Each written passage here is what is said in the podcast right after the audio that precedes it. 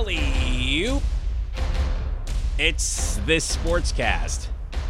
Says in the yearbook at hotmail.com. That's to contact us. Let's start off this podcast. Sportscast. Cut. Let's start off this sportscast by saying, I don't know the answer. We're going to reach no conclusions by the end of this podcast. We really, really like new University of Houston football coach Dana Holgorsen. And this is not one of those, now I like hot dog on a stick as much as the next guy. When you say, I like something as much as the next guy, that is a sure sign that you don't like hot dog on a stick. No, we really like Dana Holgorsen. That's true. Think about it. We really like Dana Holgorsen. He's one of those mad scientists type coaches with an interesting coaching style that you actually go out of your way to watch on TV and who we'd really love to see coach up close. Steve Spurrier was another one who we would have loved to see coach up close. Just a coach that always made us wonder what's he thinking right now? What's he telling his players on the sideline? Just a quirky, interesting coach who wins. The winning is the important point in this episode because a lot of people are counting on Dana Holgorsen to win big at Houston. And I can't tell if he can do it or not. There's no doubt Holgorsen is smart, and there's no doubt he's a cutting edge and good coach, but is Holgorsen a good enough head coach? Now, I'm not supposed to say this, but we always pulled for him to succeed at West Virginia, other schools called, where he was head coach of the Mountaineers from 2012 until last year. Now, ultimately, Holgorsen succeeded at West Virginia, but not a lot. Was Holgorsen not quite good enough, or is it obscenely tough to win at West Virginia? Again, there are no answers until Houston and West Virginia kick off this season, but not against each other.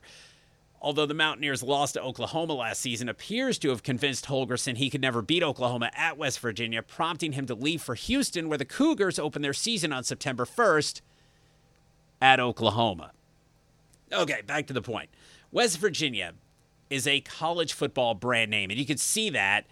You see the logo all over the place. If you hang out at the pool, uh, you're going to see West Virginia logos uh, everywhere. So, all that makes it easy to forget that no other state so small is home to a power conference football team. West Virginia has roughly the same number of people as Idaho, but Idaho's biggest team, Boise State, is well known but is not in a wealthy conference. Montana is relatively close in population. It's in the neighborhood, but its two powerhouses are at the 1AA level. I know it's called FCS. Now 1AA is now called FCS, but the heck with that. We can actually tell. We can actually tell the difference between the University of Montana and Texas A&M University without having to have it spelled out by a dumb abbreviation. And we can also recognize without any help that there's plenty of good football and good football players at the 1AA level. Anyway, it's easy to overlook behind seeing the West Virginia logo everywhere. It's easy to overlook that behind the blue and gold Mountaineers, there's only a small population. Wyoming called.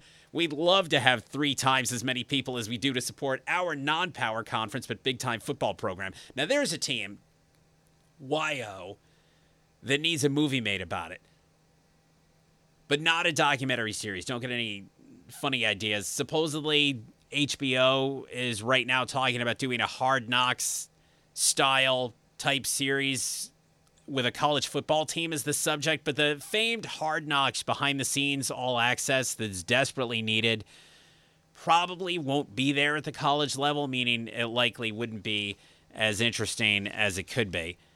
There have been exceptions. Fox Sports did a great Fresno State basketball documentary. That was in the late 90s.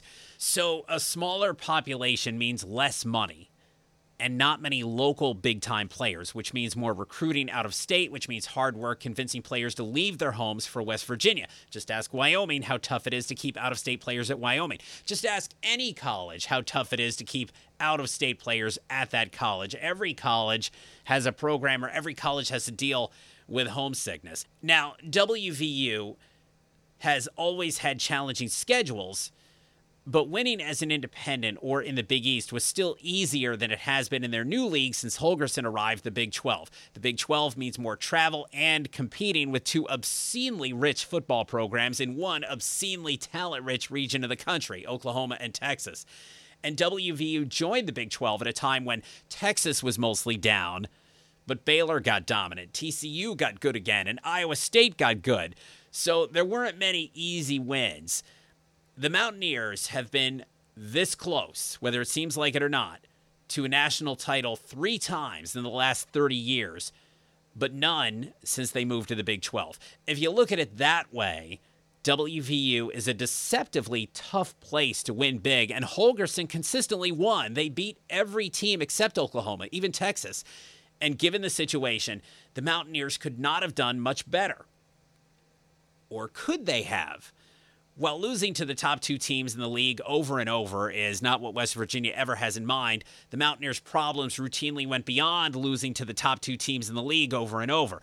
Holgorsen had only one losing season, but except for one 10 win year in 2016, his winning seasons were all of the seven or eight wins variety. He lost to Oklahoma State five times, TCU four times, Kansas State four times, Iowa State twice, Texas Tech twice, and Baylor, erroneously pronounced Baylor by our producer, twice. Again, all those teams are good. But West Virginia matches up favorably with all of them and couldn't lock down any of them. A bowl losses are tricky in college football because, unlike with college basketball's postseason, football teams finish their seasons and then have 186 days off before their bowl game. Plenty of time to get rusty or just lose interest. Still, West Virginia won only one bowl game with Holgorsen, and several of those games were winnable. All those losses add up, and they did mostly to the tune of five or six losses a season. The point is, it seems like the Mountaineers could have done at least a little better. But could they have? These are the questions that only actual kickoffs will answer.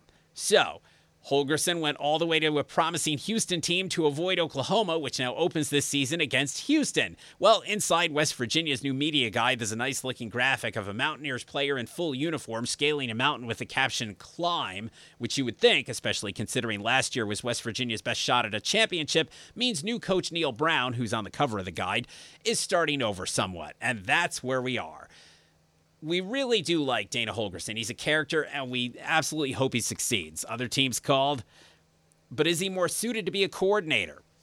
Or no? The NFL and everyone else, the public that allegedly wants pass interference calls to be totally correct every single time, is really asking for it with this year's rules, and only this year's rules so far, allowing officials to review pass interference. The Saints were completely ripped off in last year's playoffs and likely would have made the Super Bowl had the Rams been called for an obvious pass interference and pretty obvious helmet to helmet shot in the NFC Championship game. The Chiefs also likely would have made the Super Bowl, but they were correctly flagged for being offsides on the opposite side of the field on a supposed Super Bowl clinching interception against the Patriots. This in no way diminishes the Patriots' greatness, but recall that they were that close, an offside call, to losing the AFC Championship game, and we were all this close to seeing the Saints play the Chiefs. The Saints absolutely should be angry, and there unfortunately is no answer. But reviewing pass interference is not the answer.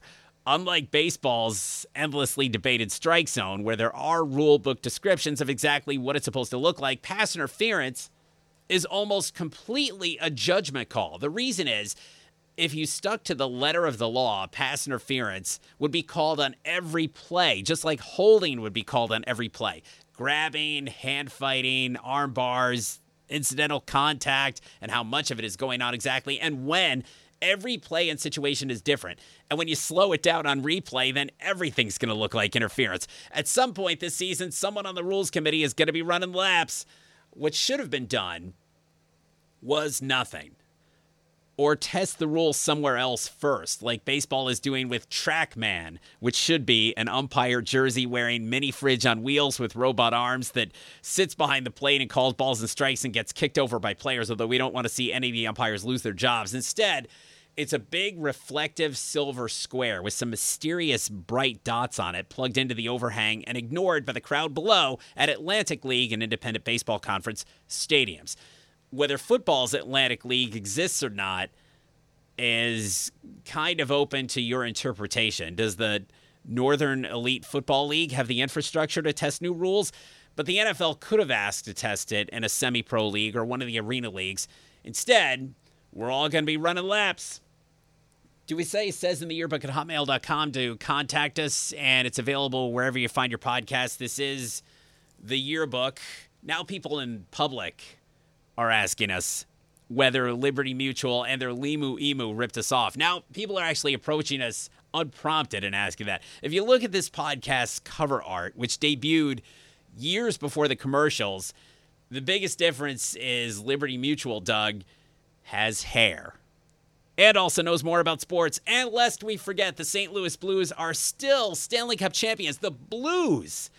All that colorful history, but never being good enough. But the Blues, the first players in history on that team to get unposterized, the Blues are actually champions.